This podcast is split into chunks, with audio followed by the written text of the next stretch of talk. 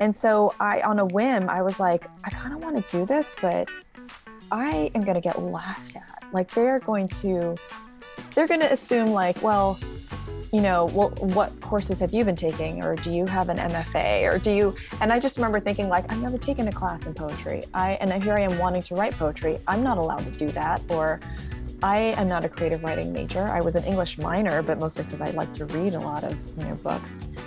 And I just, I met with a guy who was um, heading the the workshop, and I sort of told him that I wanted to do, and he was like, "Yeah, just join us." And you know, there was no like form I had to fill out. There was no application or or test that I had to do. And um, I do remember being a little bit afraid that I was going to get laughed at. You know, like this is not what you're an expert at. You can't possibly be good at this. Hello, you are listening to the Late Bloomer Living podcast, where we are reimagining and redefining what it means to be in midlife where we are gathering energy, momentum, and excitement for our next chapter via candid conversations with other midlifers about their own pivots, pitfalls, and triumphs.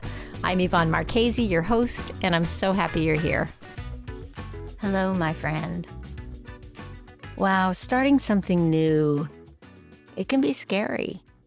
There's a fair amount of discomfort that is just baked in to the process of putting yourself in the position of being a beginner. But oh, the rewards on the other side of it. My guest today is Lydia Kang.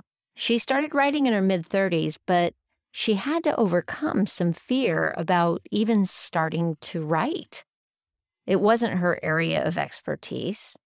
She was a doctor, and she was afraid that she'd be laughed at for even trying. Now, at the age of 50, she's written 10 novels. Her most recent novel is The Half Life of Ruby Fielding, which I totally enjoyed, by the way.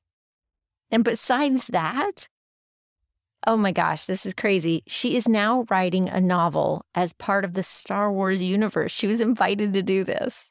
How cool is that? Our conversation covers a lot of territory around the idea of allowing ourselves to be vulnerable in order to try something new. You, see, as a doctor, she was used to being an expert in her field. So we talk about how scary it can be to start something new and put yourself in that position of being a beginner, how uncomfortable it can be to ask for help. I can't wait for you to meet her. But before I do, I want to invite you to a launch party for the Midlife Uprising community. It is happening on July 12th at 9 p.m. Eastern Time.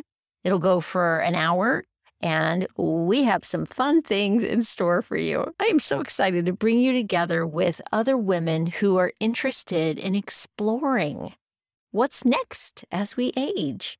I'd love to have you join us. You can go to midlifeuprising.com to get more information. So, okay, without further ado, let me introduce you to Lydia Kang. Let's go. Hi, Lydia. Thank you so much for being with me today. Hi, thanks so much for having me today. I'm super excited. I have to tell you how much I loved your book. Thank you so much. I'm it, oh, it always makes me so happy to hear that. Never, it never gets old. yeah, I mean, really, like you hooked me from page one, and kept me. I, I, I just you know, I don't have a lot of time to sit and, and read luxuriously. And it was one of those books um, where I was brushing my teeth while I was reading, you know, trying to fit in every. I'm like, my husband's laughing at me. When I, he's always like, oh, it's a good one, right? Oh, that's a good sign. so, and wow, to the surprise ending. Totally got me. Yay.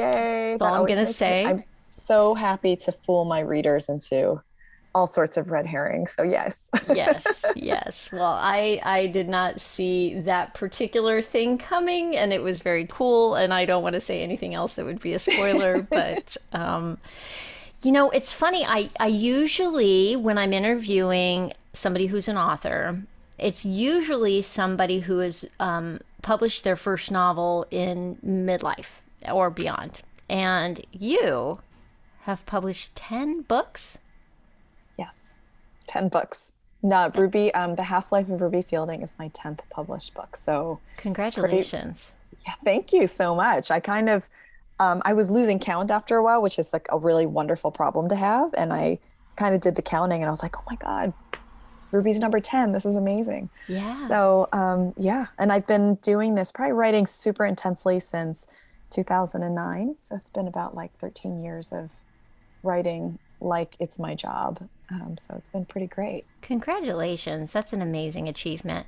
But and and so the thing is though is that you're actually a phys- you're a physician as well yes. as being an author. Yes, I am. Um, I'm a part-time physician. I work in primary care internal medicine, and I work at um, the University of Nebraska Medical Center here in Omaha. And I, have been here actually for about 16 years, but I've been a physician for um, over 20 years now. Wow. Mm-hmm. So I'm excited to talk to you about the, even though, I mean, you're still on the, you're still on the younger side of like midlife, I feel like. But you, this was, the writing is something that started happening in your late 30s, right? That is right. Yes. So that's about the time when I look back, that's about the time I think I actually started my midlife metamorphosis of some sort. Like I started when I started this podcast, I was approaching 50 and mm-hmm. I thought that I was feeling at that point like midlife would be people circling 50. And I have since come to realize that midlife is a much larger people who self-identify as midlife. Mm-hmm. It's a much larger swath. And and once I started to think about um, my own story, I realized that a lot of it started mid 30s. And it I sounds so like too. that was true for you too, yeah? Yeah, it really was mid 30s. I think it was, I had just had my third child. And so um, I was in my mid 30s then. I had my first kid when I was 30. Mm-hmm. Um, and and I just turned 50 this past fall. So we're kind of on the same, we're sort of the same age right now. But um, Congratulations, but yeah, started, I'll say, and welcome to you. the club. yeah, exactly. I'm here. I made it. Pretty awesome. Um, but yeah, it, for me, it started sort of mid 30s. And I just, I found myself always wanting to, I found myself constantly occupied by doing other things outside of my job. So I would just pick up like craft projects and but I would do them super intensely and then I move on to the next thing and move on to the next thing. And so when writing became an option that I was willing to try, and I sort of kind of broke through some fears to try to um, take those first steps, um, I was yeah I was in my my mid to late 30s, and I um, probably was I would say 30. I was 39 slash 40 when I got my first agent and book deal. So that's when it all really started to intensify. How did you what what was the the first time you, you picked up a pen or a pencil or started clicking away on your keyboard? What was that? You talked about your fears and, and yes. being able to get past that. Were you thinking about writing before that and you were stopping yourself? And what I did was. you do to get past that? Yeah, so some of it was just really kind of silly. Like I when I was in third grade, I was like an avid reader as a kid and um, I was a serial rereader. I was the kind of person who would write like read like the little house books like over and over and over and over again and then i would you know pick something else up and i would read them over and, and i would just come to these books because they were like my old friends so in third grade i decided i would try to write a novel or write a book and it was all of like three sentences long but the main character died in the first first and like in the first three sentences and then i had nowhere to go it was just terrible and i i sort of like folded that piece of paper and like sort of put it away and i was like okay basically I can't write a book because it's really hard. And I think that really stuck in my brain of like, this is really hard, you can't do it. And I enjoyed English classes, but I was never like gr- really great in that class. I was never one of the star students. I was really good at science. And it was just the name of the game, you know, in the when you're growing up in the 70s and the 80s, it's sort of like what you're good at is what you go into, right? Mm-hmm. And um, I decided to go into medicine when I was in college and even when i was in college like i would i did some journal writing in high school and in college i took a creative writing course but i I remember that there were like these stars in the class that were like the good writers, and I was just okay. And I kept taking these as these signs from the universe that, like, you're not meant to do this. You're just all right at it. Like, you have these other gifts, just go with them. And um, so it wasn't until I was a young attending and I had two kids, and um, I woke up in the middle of the night with this burning feeling like I needed to write down this interaction I had with a patient. And so I did. I woke up at like one in the morning, sat down, I wrote an essay about it, and I submitted it to the humanities section of a medical journal. So medical journals have these sort of creative nonfiction areas where you can submit. So that's what I did. And lo and behold, it got accepted and I had my first publication. I thought, this is incredible. I can't believe I did this. I'm not a great writer, but I, I did something. And I tried a couple more times and I get I got rejection after rejection and I sort of gave up a little bit. And then I moved to Omaha and it was then that I had my third kid. And I heard about this um, this group of people that was it was a writing group and they were putting physicians together with local poets and writers and just trying to help people in the healthcare community be more creative for whatever reason they wanted to. Maybe it was burnout, maybe they just wanted to try to write poetry. And so I, on a whim, I was like, I kind of want to do this, but I am going to get laughed at. Like they're going to, they're going to assume like, well, you know, well, what courses have you been taking? Or do you have an MFA? Or do you, and I just remember thinking like, I've never taken a class in poetry. I, and here I am wanting to write poetry. I'm not allowed to do that. Or, I am not a creative writing major. I was an English minor, but mostly because I like to read a lot of you know books. And I just I met with a guy who was um, heading the the workshop, and I sort of told him what I wanted to do, and he was like, "Yeah, just join us." And you know there was no like form I had to fill out. There was no application or or test that I had to do. And um, I do remember being a little bit afraid that I was going to get laughed at. You know, like this is not what you're an expert at. You can't possibly be good at this Stay in your um, lane. Stay right? in your lane, do your yeah. own thing. And I also I had this little secret fear that people would be like, if you're a physician and you're doing these other things like being writing creatively, you're not a good physician. Like if all of your focus isn't on your work, then you can't possibly be a good doctor. And so I had a lot of these issues sort of at war in my brain. And when I joined the group, what I found was that they were just incredibly supportive. They didn't laugh at me.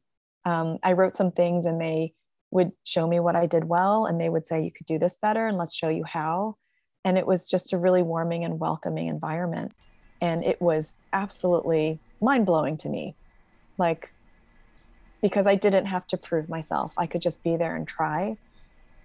And it was extraordinary. And I, it sort of lit a fire under me and I kept writing. I went from going, I went from doing sort of like nonfiction essays about patient care and then writing poetry and then about a year into it, I was taking this workshop over and over again. Like every semester, I kept rejoining it.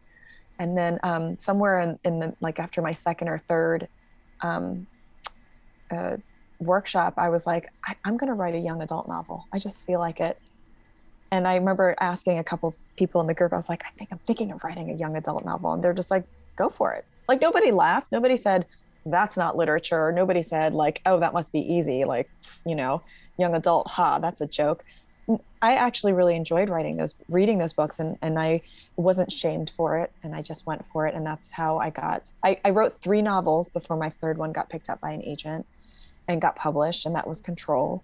Um, but it was just, I have to, uh, just a huge thank you to the, um, you know, the writing community here in Omaha, Nebraska. Many of many of these people are are still like really good friends of mine.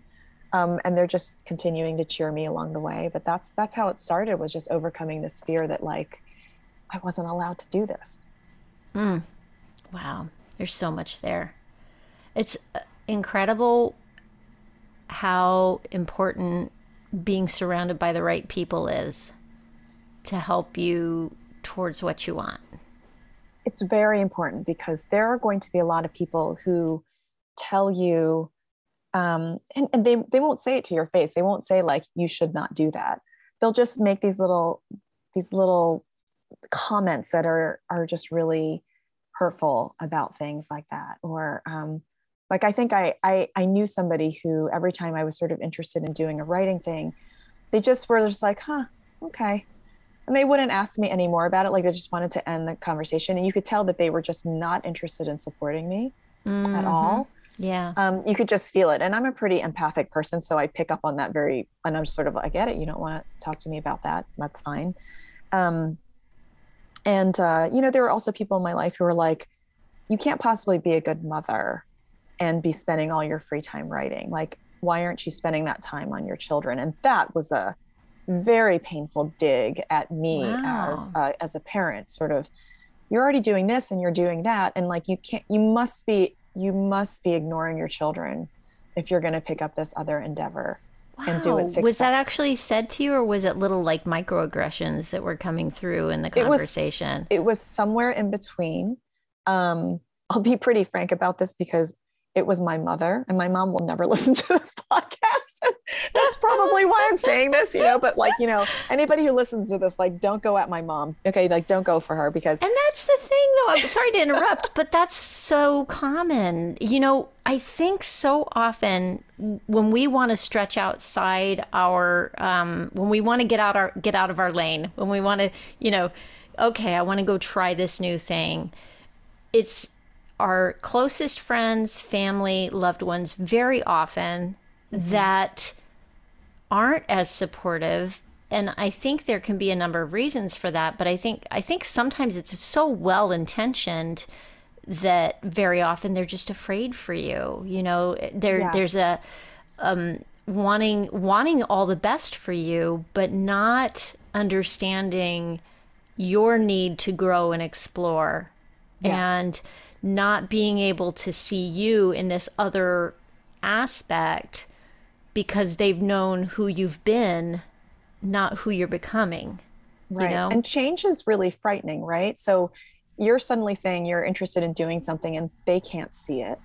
And so all they can see is stress, failure. You're putting all this energy into something. There's no, there's no, um, you know, rule or, you know, that says it's absolutely going to happen, right? And so there's a you know when you go into medical school, it's very different. There's like a very clear path that you take, right? You have to get good grades, you got to take your MCAT, you got to do this, you got to do that, and if all goes well, it sort of it does happen. Um, with writing, it there is no guarantee. Not that there's any guarantee in trying to become a physician, but if you play by the rules, like it'll happen, right? Yeah. With writing, oh, yeah there are no rules there's no like and i didn't go to school for this you know it's not like i went to graduate school and got a graduate degree. It's not like i was teaching at a university in english. So there was no road there was no path. And um, i think that at the time um, you know she didn't have the vision. And i think there were the people who weren't super supportive of me did not have the vision that this could be a possible thing. And um, and I think that they were also they lived a life very very different than mine. You know, I was a working mom, um, and here I was taking on more work, and um, you know, my mom was a stay-at-home mom, and so I don't think she could understand where I could find the time. I think she thought I was literally conjuring hours out of the day that didn't exist, right? and I think that there was one big like moment where she was like, I, I just don't understand where you find the time to write when you have all these things. You've got three kids you've got a husband you've got this other job. Like it's too much. How do you do it? And i would say in the evening i don't watch television. I don't watch i don't sit down like after dinner and like you know watch a show or something. And she was like what? It was the funniest response she was like you don't? And i was like no i don't i don't do any of that stuff. I just i spend my evening writing and or something like that. And so, you know, the, the, places where she had time to do things, I would carve the time out. And I, I, it's amazing when you have a huge passion for something, even if you have a really, really busy day, you somehow manage to find these itty bitty bits of time. And even if you've got 15 minutes or 20 minutes, which I would, I would be like at a piano lesson with a kid and I would pop open my laptop and I'm like, all right, I have 20 minutes before this lesson's over. And you're just like do do do do do just you just get to it because you can't, you really want to. So i i made the time for it. And um and it and i had a lot of support. My husband was super supportive. Um and that also helped quite a bit absolutely so but yeah. yeah. you find you find the support where you need it and you have to just you know keep in mind that there will be some people who aren't and and um, sort of take a deep breath and look to where your friends are who really um, want the best for you and, and, yeah. and use that support, lean on that. very often I think it's uh, when it comes, especially when it comes to the arts, people who have regular jobs with those um, direct more direct routes or like you said there there's a there's a prescribed route through m- medical school to becoming a doctor right you mm-hmm. you know the milestones you're supposed to hit mm-hmm. and i mean i i was an actress for many years there is no there is no path like that Mm-hmm. It, it, it it's it is just something that you keep carving and you keep looking at the next thing and you and you you pivot and you go as you go. And it, I think it's really hard for people who have a, a regular job or who have gone that more prescribed route. It's hard for people to understand that uncertain path. Yes especially when in writing there's a lot of writing that happens well before there's any so-called validation of having something mm. printed and mm. published right and there mm-hmm. are a lot of mm-hmm. different ways that people publish you know there's a traditional route with um, you know the uh, the companies that will put your book in barnes and noble right there are you know smaller publishing houses there's writing poetry and getting things submitted to magazines and published there or journals there's self-publishing you know? So there's there's so many ways to do this where you can measure your success. And it's hard for people because sometimes they can't see um, maybe they're just waiting for you to be like stephen king and it's like no that's not going to happen to most humans on earth. There is no other stephen king and john grisham. And like we're not going to you know you're not going to necessarily be this person. And um, but uh, now that you know now that i've published 10 books you know um, it it does help a, a, bit i think for the naysayers to be like oh look at that done yeah. I'm You're struck by when you started, when you started that you were like, I didn't go to school for this. I didn't have the training. I didn't have. We can talk ourselves out of doing things because because we can look to those those markers those you know not having a, a designated expertise that says yes here you are you have permission to go mm-hmm. right yeah you know? Exactly. Exactly. It's so interesting and it, I totally get where you're going with this whole thing of like that slow not having something to show for your effort for a while you know? It's it's funny how many people ask me um, so how do you make money on the podcast and i'm like i don't i don't and and that's right. okay like i'm doing this because i love it and yes and and frankly, full disclosure, I hope someday that I can figure out how I can make money around the podcast related to what I'm doing. But in the meantime, the process itself is gratifying to me. Mm-hmm. You know, absolutely. And there's, you know, let's to be quite frank, there are many, many people who are published authors who cannot make a living off of writing. Right? Mm-hmm. If you get a five thousand dollar advance for a book and eventually you get you know the book sells through and whatever but like you might end up making you know if you're lucky ten to fifteen thousand dollars on a book over the course of three years you know that's below poverty you cannot live you can't live on that. Right. and i think that the realities the financial realities around writing are not great for many many people. So um, you have to you have to love it. You have to have a backup plan in many cases or a supportive partner um, or uh, just sort of have a game plan for if this is something that you're going to do. Do you are you doing it for love? Do you really enjoy it?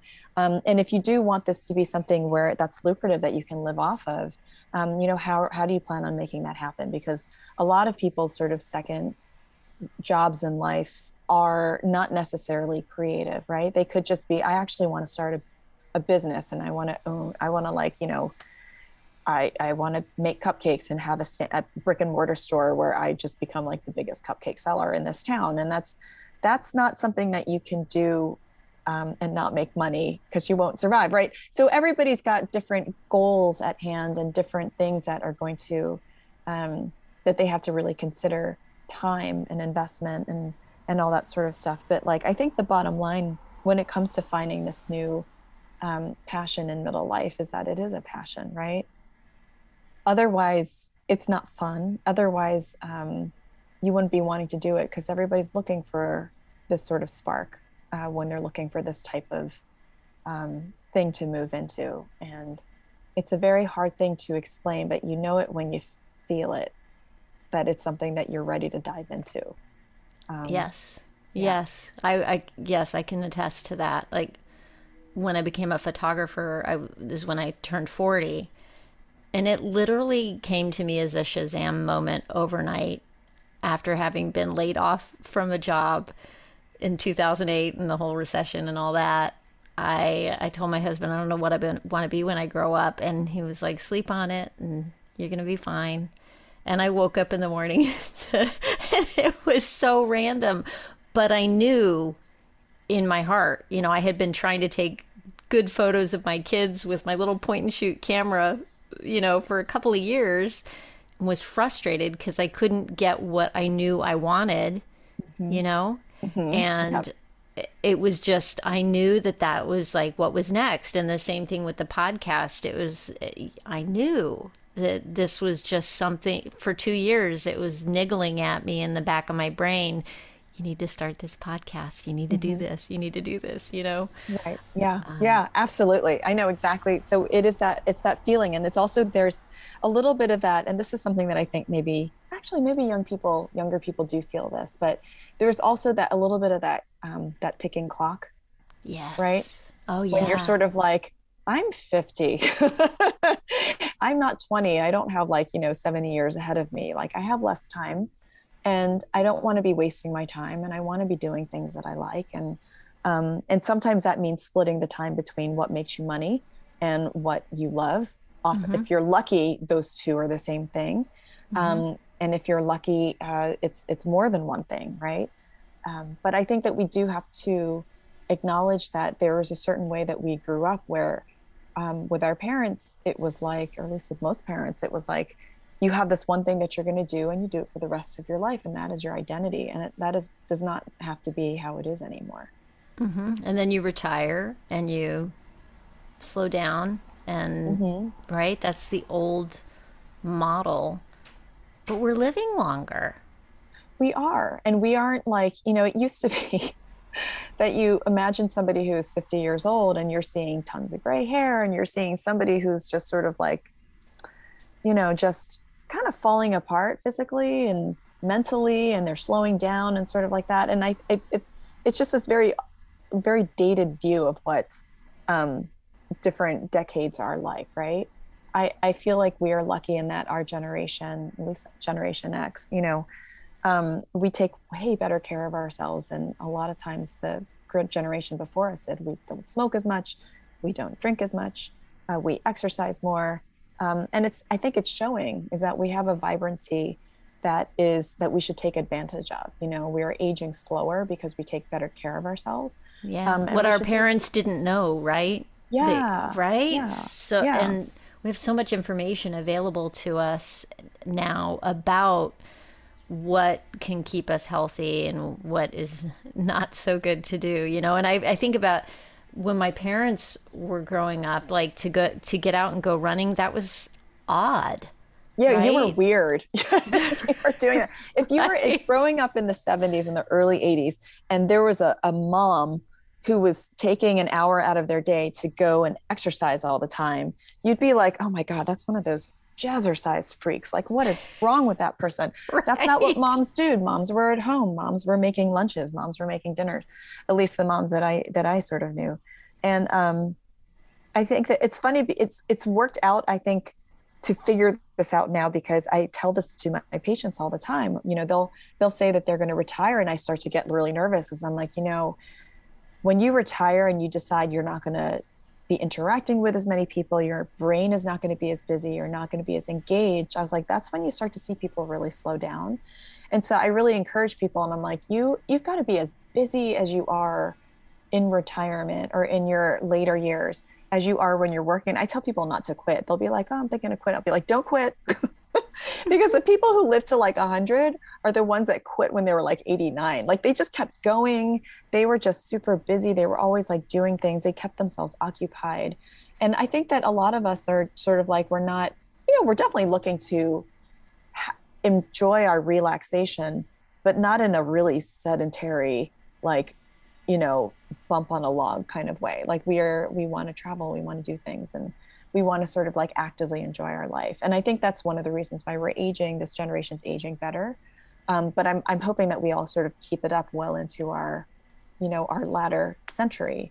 Um, yeah. because you know we only get one life. And i don't know about you but i do feel the clock ticking a little bit. And i feel like i just want to get as much out of this life as i as i can. And so i enjoy being busy and keeping myself filled with all these things to do and that sort of thing. I love it yeah me too i and then and then it brings up the question for me i have to tell you i for I was I've been afraid of aging. I'm more afraid of aging and becoming um, becoming unable to do the things I want to do, not being independent. That those are my fears more so than dying. Mm-hmm. I'm not. Mm-hmm. I don't. I honestly don't think I'm as afraid of dying as I am of of becoming old. Uh, in a way that is um, where I'm where I'm dependent, and then uh, though, I have to question why am I afraid of that? why am I afraid? It may be the eventuality no matter what I do. I can do everything I can to stay healthy, do my exercise, you know, I I do all the thing all the things, all the things, mm-hmm. right? Mm-hmm. To to try yeah. to stay healthy. I still might end up losing my sight. I still might end up losing my hearing and and I and the more I explore this path of looking at aging and what does it mean to age well, I have to wonder, well, why am I so afraid of losing that independence? And uh, where am I trying to go with this? Other than to say, I feel like I will make adjustments as needed. Yeah. You know, I'm becoming more confident in my ability to age well no matter what ends up happening with my body. Yes you know? Mm-hmm. There, I think there's a lot of fear of losing the sense of self, right? That yes. we're very, very independent people. We're very capable people. And, you know, um, as both of us as being like sort of working moms, you know, it, there's, there's this sort of, um, for a very long time now, we've been taking care of everybody. Right. Mm-hmm. And so it's a very strange thing to, to think that other people might have to take care of us or that we might need to ask for help. It's a big shift in our sense of identity. And I think that's something that we are always going to have to address as we age because um, what changes your concept of who you are is is going to change because we are going to age and things are going to happen you know um, I, I always like to tell people like you know if you have to use a cane to get by um, you can't look at the cane as a weakness. You've got to look at it as a tool right? You need a car to drive 20 miles. You don't think of that as a weakness because you can't run 20 miles. It's like a tool right? And that's the right. same thing with hearing aids. It's the same thing with glasses yeah. or getting surgery or these are the things that you need to sort of um, to keep going and as you do it you also need to have the wherewithal to understand that things are going to change um, whether you like it or not and you can take it gracefully or you cannot and by taking it gracefully doesn't mean lying down and dying. It just means understanding that you are going to have to just be okay with some of these changes. You're not going to be super happy about them, but acknowledge that, that they're there and that you need some of these assistances as you get older, that you will need to lean on people, which is a really uncomfortable thing for somebody like me who's always used to doing everything by myself. Um, but uh, yeah, um, you know, I used to be able to lift enormous amounts of things, like so like really heavy things, which is really shocking because I'm a very tiny person. Um, and I have no problems be like, I'm not lifting that anymore. It's going to hurt my back not doing that. I go into a grocery store, I find the tallest person in the aisle and I'd be like, hi, Mr. I was like, could you please get that box of cereal for me? I have no problems doing that. I'm like, you know, I feel like everything, we are all like a big community out to help each other. And when I get a chance to help an elderly lady across the street, I am going to do it. Um, and it, it's sort of uh, it's kind of okay but you can go into it kicking and screaming or you can go into it um, acknowledging that you would like to kick and scream and then just moving forward yeah in general i am really trying to get more comfortable with the idea of asking for help that has nothing to do with with my aging, that has nothing to do with my abilities, so much that I have a certain amount of bandwidth and it's and I and I'm doing my best. It has been such a hard. It like it's hard to ask for help. Mm-hmm. I find it to be incredibly difficult, mm-hmm. and I feel like it's it's this vulnerability that comes from asking for help, and I'm trying to open up to that more and more as often as I can with the idea that, as you said, you're there to help other people. I know that I'm there to help other people as well. Right. That there's this mm-hmm. exchange, there's an interchange of mm-hmm. of that. And if it comes to the point where the scale tips and I need to receive more than I give, I'm going to have to get comfortable with that. Yeah. You know. I think so. And I think that it's um I think there's this sort of myth that I think we've all been living with for a very long time, which is that you can have it all. You can be balanced. You can have this, you know, you can have family, you can have a job, you can, you know, maintain your friendships, you can be healthy, you can do all these sort of things at the same time.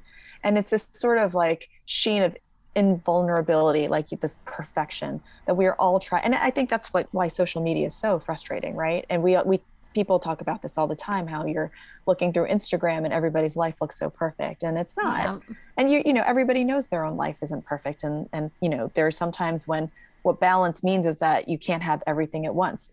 Or something takes precedent for that day or that hour and then you you move to other things. Um, and uh, and I think there is I, I think there's a certain pride in that we have in sort of like oh we're handling it we're taking care of business we we have everything under control and to to to have to say that you don't have something under control is a real vulnerability and it's it can be sort of embarrassing but yeah. um, do you think it's a real american thing? Yeah. I think yeah. so. I think there's yeah. a great deal of pride of people who are like i'm going to make you know three casseroles for these people who are all in the hospital because i'm helping them and i have my act together. It's a lot harder i think for someone else to go out there and just feel like i need help. Um, because asking for help is equated with failure and they are not the same thing right? Um, just at different periods of time, you just have to you have to hold each other up. And I'm not going to be very good about it, honestly. I like if if I'm ill and people start sending casseroles to my house, um, I will be shocked. I'll be like, you, I was like, I didn't know you cared. Like, I didn't know that you would actually do these things because I just sort of assume, I don't know. I, I, guess I just don't know that people care that much about me, even though you sort of know that they do. But then when they actually show it, it's just like really kind of heart wrenching and wonderful. that if that, so, but yeah, I think that we all sort of deal with that in different ways. And I think there are some people who are really good at asking for help and they sort of have it down now of knowing when to reach out. Um, but that's something that you kind of have to learn how to do. Yeah. I think as time yeah. goes on. Yeah. Um, but yeah, like I think that um, I think that vulnerability, you know, to sort of bring it back to the things that I went through when I started writing, um, that's there as well because I, when I first started, like I told you, I didn't have an MFA, I didn't, you know, I wasn't an English major, all this kind of stuff. But I went into it very much knowing that I had so much to learn. And I wasn't afraid to be like, I don't know how to do this, or I don't know how to do this part, or like, what about this technique? I don't understand it.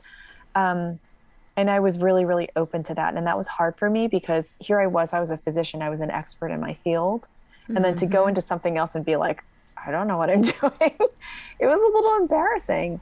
But at the same time i was like if i'm going to be any good at this and i'm actually going to write well enough to get my book on a shelf in a bookstore i have to get better and i need more skills. And to need more skills and to actually get those skills i have to admit that i don't have them and i have to be open to to learning. And so i was it's i think it's particularly hard for people who are in their midlife, who are probably experts in whatever they've been doing for the last 30, 40, 50 years, right? Yeah. To suddenly be like, I'm a 50 year old person who is in a class full of potters, and all the other potters in this class are 22 and don't have a gut. Absolutely. you know? And it, actually is my theory. And here, let me ask you a question about that. If you can take yourself back in time to when you first started writing, and you were going through that that that painful process of being a beginner of not being an expert I wonder if what your experience was of the flip side of the anxiety that comes with that. Did did you get like little butterflies in your stomach when like you know the the really good excited kind of butterflies was mm-hmm. that a thing for you in going to this group in participating in the in the in the writing practice that you were starting to pick up did you have that sense of excitement to go with the fear did. i did for sure because you know i would like you know write a poem or write an essay or something like that and i would read it and some being somebody who actually does you know i read plenty I would be like, I think this is actually okay. I think this this might actually be good. And so there's that excitement of, and I get this every time I get an idea for a new book or a new story. I get that it's I get very tingly. Like I literally like feel tingles along my spine and I'm just like, oh, this is a really good idea. This could be amazing. Readers might absolutely love that. And then but then there, then there comes the actual like oh i have to write this. Oh crap. It's a great idea in my brain but now next comes the 80000 words that follow. Um, right. and yes. what if they what if they don't like it or whatever? So um, but you know there is that tingle of anticipation of sort of like i think i wrote something special and i think this might be well received. Um, and and inevitably with anything that comes creatively there's also the sort of sour of some people aren't going to like it and they'll be vocal about it and that's really painful. I mean if you go to my amazon page you can see that there are plenty of one star reviews and i don't read them. Um, but it's not for everybody and you have to also understand that like everybody has different tastes and so whatever you do is going to rub some people the wrong way and or they're not going to like it. You know you might decide that you're going to become a painter and there's some people who are like you're you're you're doing portraits and I like abstract art and I'm just not yeah, into it. You know, and you're everybody's sort of like, flavor. Uh, yeah, exactly. absolutely. You know, in fact, you know, there are people. I'm a big Harry Potter fan, but there are people who've never read a Harry Potter book. That's not mm-hmm. they're they're like, oh, I I tried and it wasn't. It just didn't. Okay. Yeah. Yeah. You know, I mean, mm-hmm. you, you, can't point to something that's made more money and been, you know, more successful and had more, you know, Uber fans, right? Yeah. Um, same thing with Star Wars. I'm a huge Star Wars fan, and there are people I meet who are like, I've never seen it. Got oh no my God, who are these like, people? like, who are you? yeah. I have to. So I have to. I have to just sort of do a little shout out. I am writing a book for Star Wars right now. What? I am. That's awesome. For I'm, like as part of the Star Wars franchise, like yes. you're you're writing. Oh my yes, gosh, I'm, that's so um, cool. I'm writing an adult novel. It's called Cataclysm, and it's part of the phase two of the High Republic um, world right now, and I'm right in the middle of writing it. So how did that happen? I, I don't know. know. I don't know how it happened. You know, See, writing... can you tell what a Star Wars geek I am? I'm like, Ooh. oh my god, it's so exciting. It's it's super exciting. Like I, um, so the way it happened was, well, I I'd written um some science fiction in young adult in the young adult realm, right?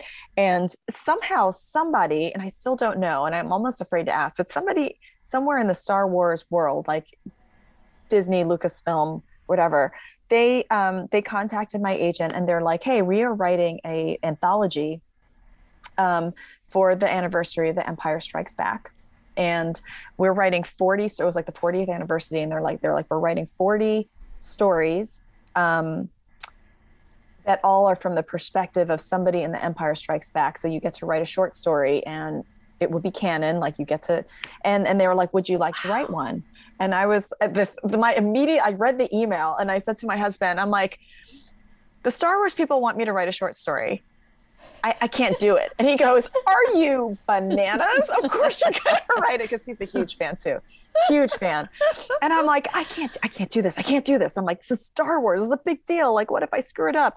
And he was like, he's like, let me just answer that email. He's like practically pushing me out of the way. He's like, let me answer that email for me. Yes, she will do it. Uh, and I was like, okay. I was like, I don't know. And I finally said yes when I thought, well, who am I going to write about? Like, what perspective am I going to write about from the Empire Strikes Back? That I'm going to feel comfortable with because I know that there's a lot you have to get. I mean, writing in another world that is already in existence, a Star Wars Star Wars universe, so it's like really intimidating.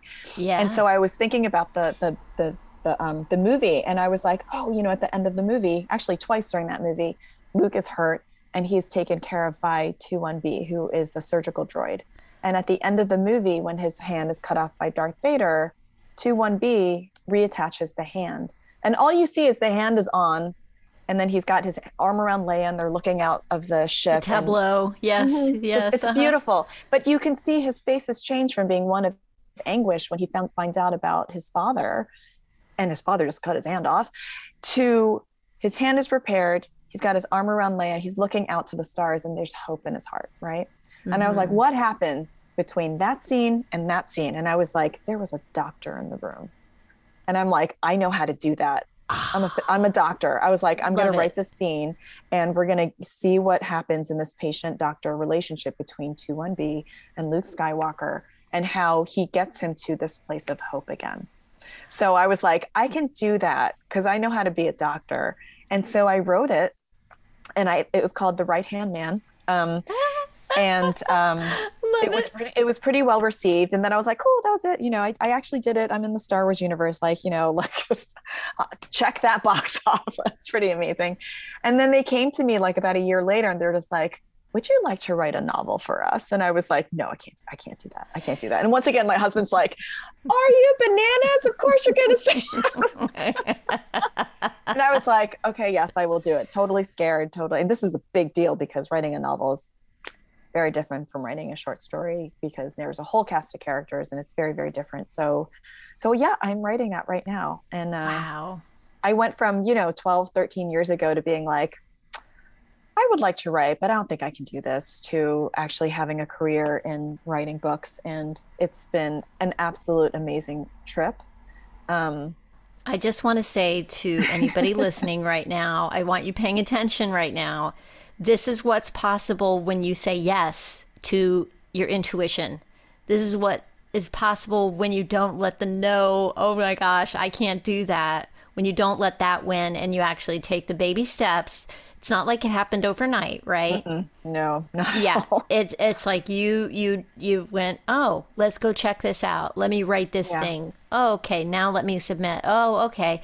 Well, let me submit some other stuff. Mm, that didn't work. Okay, it you keep changing you keep finding your way right? Yeah you keep finding your way you keep learning you yeah. um and let me be clear i have so many rejections under my belt.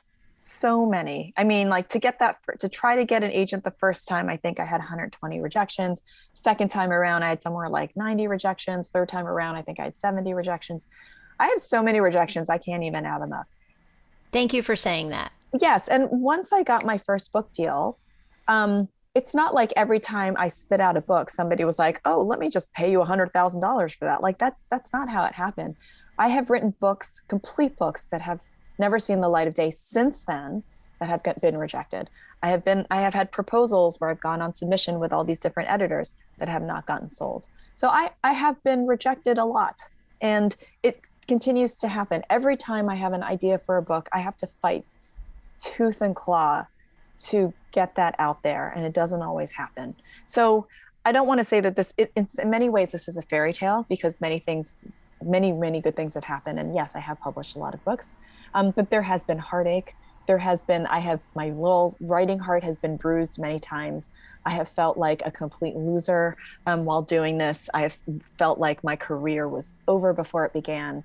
Um, and that's that's part of the deal. And it, it and i have you know it's just it is a difficult working in a creative environment is really really challenging. It can be really hard.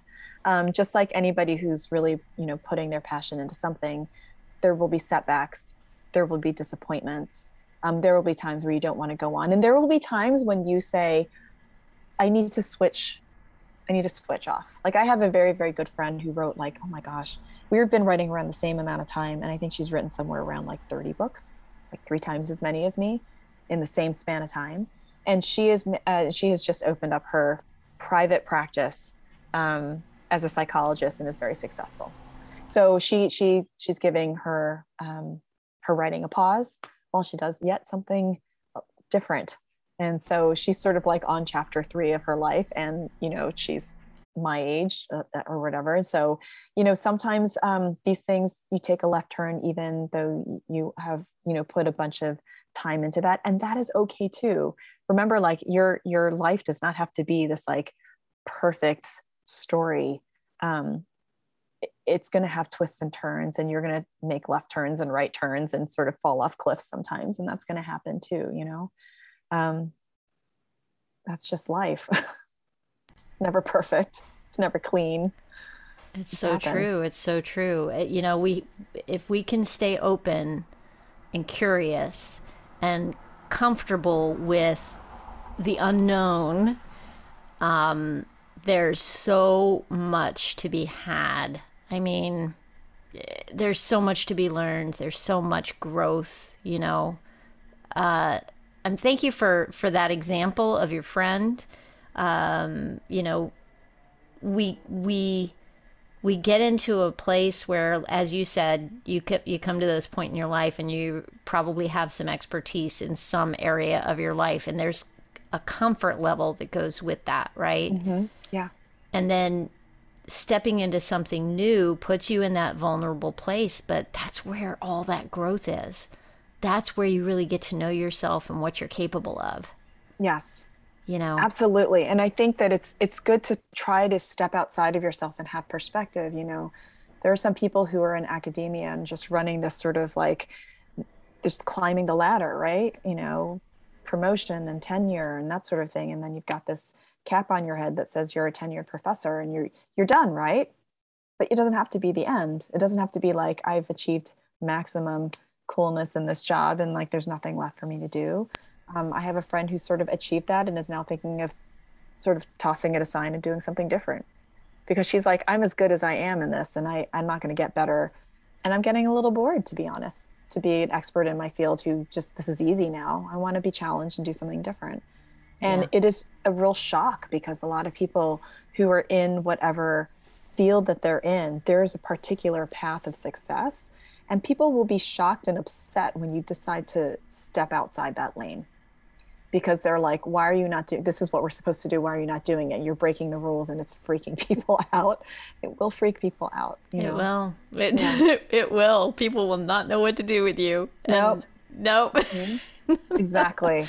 Exactly. Oh I mean, honestly, you have to, you do have to do this with a reasonable amount of safety involved. You know, you have to provide for yourself and make sure that you can, um, that you can be okay while this is sort of happening um, and be, you know it's it's also very hard to make these turns when you have people dependent on you when you've got kids Absolutely. or spouses and Absolutely. grandparents i like to say like baby steps are, are you know baby steps mm-hmm. are totally appropriate that you know if there's something that you want to do that um you know it's it's like dip your toes and and then and see where that goes. Right. Uh, you know and it doesn't have to it doesn't have to be all at once. I think so often we we think it has it has to be yesterday. There's that urgency right?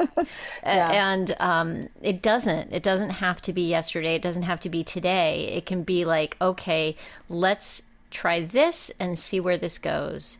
And then you can start i have a friend who likes to say you can't steer a parked car and I keep thinking about that whenever I find myself in that stuck place because I get I, I get there. Uh, you know I have ideas and, and things that I want to do and the, oh nope there comes the old blocks and the fear and the but you know but at least it, I I have to keep reminding myself okay just just get the car rolling slowly. yes yes, yes absolutely. That is I have to remember that you can't see a parked car. That is brilliant.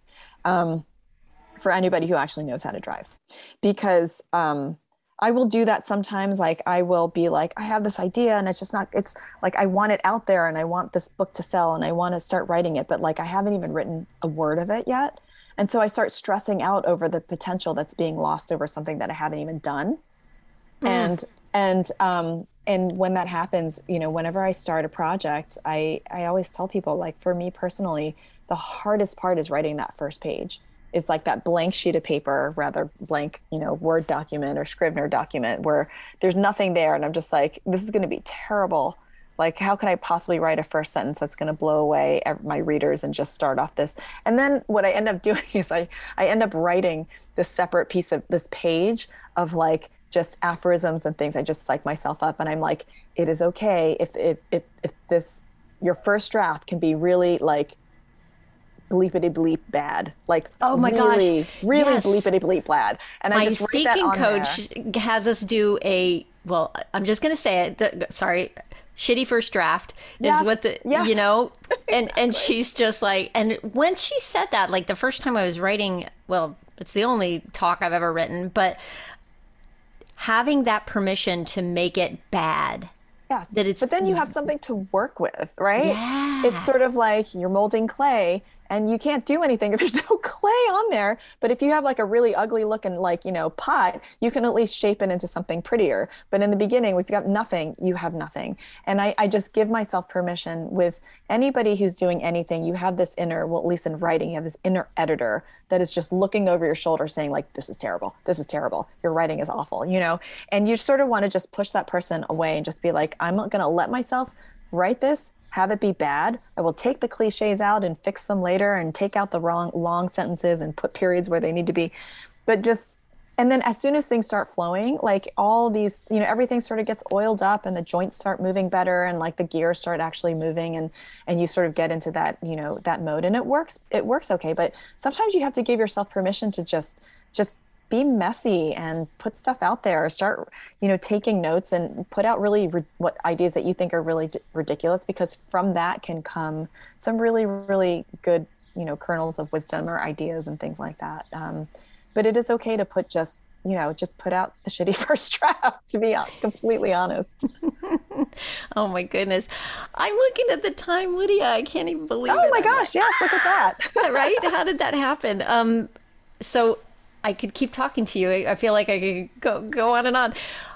I'm gonna cut us off because that was wonderful. The you know get it out there. Start with j- start with the shitty first draft. Yep. Know that you have to learn. Whatever. to even if you're not writing. Yeah.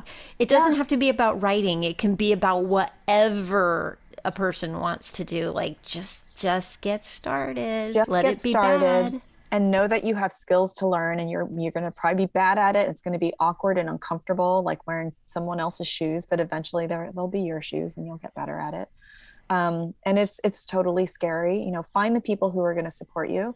Um, steer clear of the people who are the naysayers. You know if they've got reasonable advice hear it write it down log it somewhere and then push it away and just sort of keep going. Um, Mhm. and you know take care of yourself while you're doing this but it's it's uh, it's an exciting time and it's something that everybody should try to to explore you know? You don't you're not not everybody's meant to be on a single lane for the rest of their lives up until the horizon. You know things branch off things change. Yeah. it's okay. I love that idea that you can't step into the same river twice. You know, yeah we're changing all the time. Who who you were yesterday may not be who you are today. Like you, you know, if you're if you're paying attention, you, you're probably a little different than you were ten years ago. You know, and if you're still hanging on to those old ideas, anyway, like I said, I could go on and on. oh my gosh, I have loved talking to you. Um, folks, I can't recommend the book enough Half Life of Ruby Fielding. And I can't wait too to check out your young adult um, fiction, the sci fi stuff. I'm a sci fi fan, clearly. So I will be going and looking up all your stuff and, and checking it out. Thank you.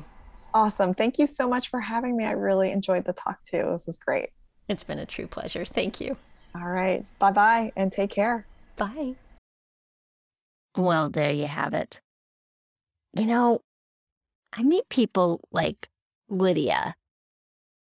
It's so easy to look at somebody who's a doctor who's written 10 novels and think, eh, it's easy for them. They've got it all figured out.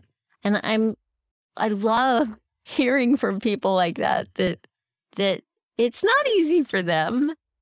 They just have a way of working through the discomfort and the fear that they are facing, just like any of us. And uh, yeah, I hope that whatever it is that's niggling around in the back of your mind that you want to try, that you've been stopping yourself on, I hope this encourages you to take a little step forward. And man, oh man, I'd love to hear from you. If you have started something new recently or thinking about it and decided to take a little step, let me know. Um, you can send me an email at latebloomerliving at gmail.com. And yeah, join us July 12th, 9 p.m. Eastern Time for a little party to get started with the Midlife Uprising community. Oh my gosh, it is going to be so much fun. I hope you can be there. You can check out um, a little more information about the community at midlifeuprising.com. And even if you can't make the party, I hope you will join the community and see what happens, see who you meet, see who, you know, yeah, just explore. Anyway, that's about it. That's it for me this week, I think. I hope you have a fantastic week. Stay safe and well. Talk soon.